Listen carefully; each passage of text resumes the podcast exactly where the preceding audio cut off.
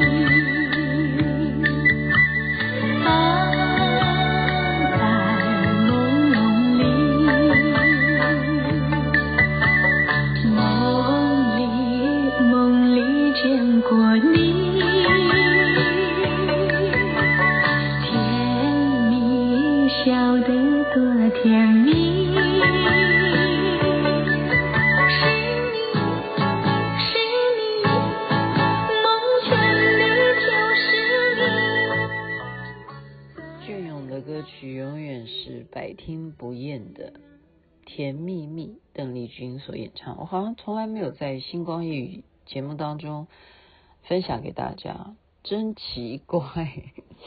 这么就是你只要听到，你就会觉得真的就是甜蜜蜜，真的就是甜蜜蜜。您现在听的是星光夜雨徐雅琪。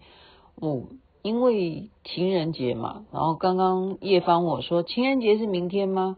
我说啊，现在算明天吗？现在播出时间又要报时了。现在时间是十二点零七分，所以情人节七夕已经过了，七夕已经过了。但是我们要重新来看，现在农历是七月，可是阳历呢又是什么？阳历是八月五号，现在时间是八月五号，台湾时间是八月五号。那么。接下来五六七八哦，台湾的呃八月八号的父亲节又快要到了，所以这是连续的。我都忘了这件事情，忘了这件事情。那么为什么今天七夕的感觉都 feel 都还没过完？哦，今天好好累，也不是好累，就很精彩啊，非常精彩。那就那个情绪马上就。哎，就是觉得说人生啊，就是一场梦啊。你才在过那个七夕的那种那种七鹊，那叫什么？对啊，喜鹊桥吧。因为那些牛郎织女要见面呢，喜鹊就为他们搭了一座桥，所以七巧节要在桥上面情人相会，那种感觉，那种 feel 都还没有哦、回味完毕。然后马上就有一个叮，因为你你会去看那个频道嘛，就是给你叮一个什么，他就给你叮一个你曾经做的孝心撞地球，孝心撞地球，我曾经做过一个父亲节的专辑，所以他就因为我有常常在看嘛，看华视频道的内容，他马上就锁定你了哈，就会提醒你说你因为有订阅啊。所以，我们现在就了解说，关键字就是这样子去产生的。你要经营一个频道呢，一定是你有说明的非常的清楚，然后你的连结非常的清楚，甚或说，我现在明白啊，你要在他直播的时候，如果他还是直播的话，你还要怎么样？加入他的会员，加入会员怎么样？就要付费啊！就是现哇，现在原来用这么多招数。就是想尽办法用网络的平台来，就是营业哦，营业。我们说我们要经营自己的自媒体呢，你就是未来的目的是什么？你有了知名度，就会有麦克，就是这样子啊。好了，这前面有点废话，大家不想听。我的意思是说，他让我看到了我当年做的这一段影片，就是针对父亲节。呃，非常的难过，我看了以后非常难过，因为我的公公已经过世了哈、哦。那么这样子的视频，而且是我亲自访问他的，当年是做张飞、小亮哥还有邰志远的爸爸们啊、都去访问他们。嗯，这些人都有一些不在不在世间，所以是。难过的啊，看完以后是难过。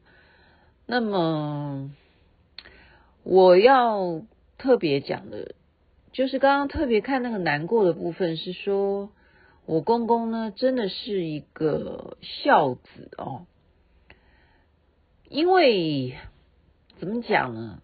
他的母亲就是我们叫他老奶奶。老奶奶，她的母亲那时候已经九十几岁，因为年纪大哦，年纪大就不能够，呃，因为都没有，就是常常训练自己要运动啊。当然，你年纪大了也没办法走健步如飞啊。所以，其实我们为什么？嗯，还是鼓励大家，你不要认为说年纪大就不能健步如飞。其实我真的有时候爬山啊，我自己去山上走一走的时候，我都看到哇，那头发都花白到不行了。我都问他说：“请问你几岁？八十几、七十几的大有人在，而且健步如飞哦，在爬山哦，爬上爬下，蹦蹦跳跳的。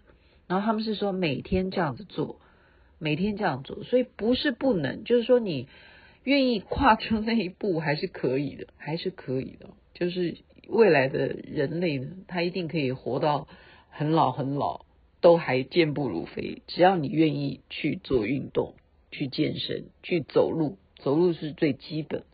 那爬山的话，就看你有没有那个毅力，然后你就可以锻炼你自己的那个能耐哈，能耐。那我的。这个公公他就是要照顾他的母亲，就是他母亲每天就是因为年纪大的关系，他没有办法，最后就是卧病，他也没有病啊，就是躺在床上，他就没有办法行走。那要么就是轮椅，那要么就是躺在床上，所以他就是寸步不离。我觉得如果真的有二十四孝来形容一个孝顺的孩子的话，他绝对，我的公公绝对是可以当排行榜。排排行榜，所以呢，在这种气节上面，我们就是说给他刻一个牌坊上面来讲，他绝对有这样子的资格，绝对有这样的资格。那我当时问他，我说：“哎，为什么你照顾你妈妈，你都没有人来帮你啊？那你儿子在干什么呢？那你媳妇儿在干什么？”然后他说：“那你你讲你媳妇儿在干什么？你现在不是在讲笑话吗？”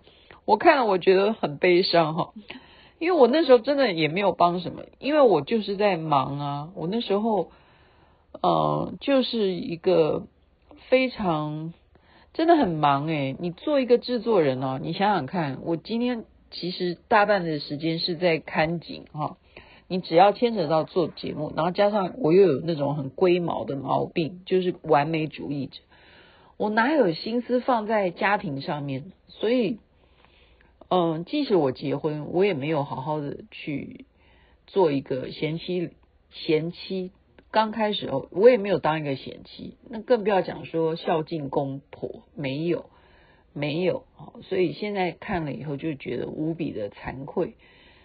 那再讲自己的父亲呢？我父亲也九十几岁，我也没有，我也没有尽到什么孝道哈。嗯，所以就是呃，只有忏悔。忏悔，那个人生呢、啊？人生就是一种呃当下，然后人与人就是一种缘分。你能够跟什么样的人成为情人？你能够跟什么样的人成为亲人？也许啦，也许在天上啊、他们已经帮你安排好了你的命运，应该要跟谁相遇。可是。真正相遇之后呢，我们以自己的宗教信仰来讲，就是叫做什么？嗯，佛陀讲的了。佛陀讲，我们也常常会这样学习。其实人生就是一种偿偿还，偿还那个业业障，呃，不一定是业障，好像听起来不一定是好的，反正就是酬业了，就是酬酬偿。你的业力，就是以我们佛家来讲，那么，嗯，就我我应该这样讲说，人与人之间，就有些人他的缘分特别好，啊，也许就是例如说，他特别黏妈妈啦，或者是他比较黏爸爸啦，啊，或者是他就是很黏老婆啦，或者是他就是很黏老公啦，哈，每一个人的状况都不一样，所以我们说家家有本难念的经。我现在看到那个华视频道，他们真的是太厉害了，他可能就是已经玩出心得，玩出心得，他就可以继续锁定这个关键字。你知道他是关键字，就三个字就就就会有人看嘛？哪三个人最红呢？现在他因为播了一个徐雅琪、邰智源的婚礼，那就是孝心撞地球啦，是因为这个节目的关系。然后再来一个《孝心撞地球》的节目主持人是张菲啊，所以我看了也蛮难过的，因为那时候我是亲自去访问张菲的父亲啊，他也不在人世间啊，这对张菲飞哥他们全家来讲都是非常非常非常伤心的一件事情。然后再来关键字就是。张飞、邰智源、孝心撞地球，他只要靠这三个字，他这个视频等父亲节的时候，他一样啊，一样一定会有很多人会去看，会去看。那我们自己看，我们就是难过，就是难过。OK，所以我们就是把握把握你呃当下，还是把握当下。然后你父亲节，你就是应该要跟父亲节说父亲，然后父亲节快乐。然后你该买什么礼物呢？我觉得父亲。不一定吧？你说送送红包什么，那都不不一定吧？应该他就是希望你能够问候他，然后请他吃饭啊什么。母亲好像会比较重要，父亲其实也很重要。如果没有父亲，哪来的你呢？是不是？好，今天这样讲下去又有点鼻酸了。在这边祝福大家情人节快乐。也许现在在美国时间还是情人节。你们如果过西洋情人节，如果你是华人的话，就过过中国人的情人节。然后中国人的父亲节是在八月八号，马上就要到了。大家好好的祝福天下所有的父亲，父亲节快乐吧！在里面晚安喽，美梦。那边早安，太阳早就出来了。在哪里见过你？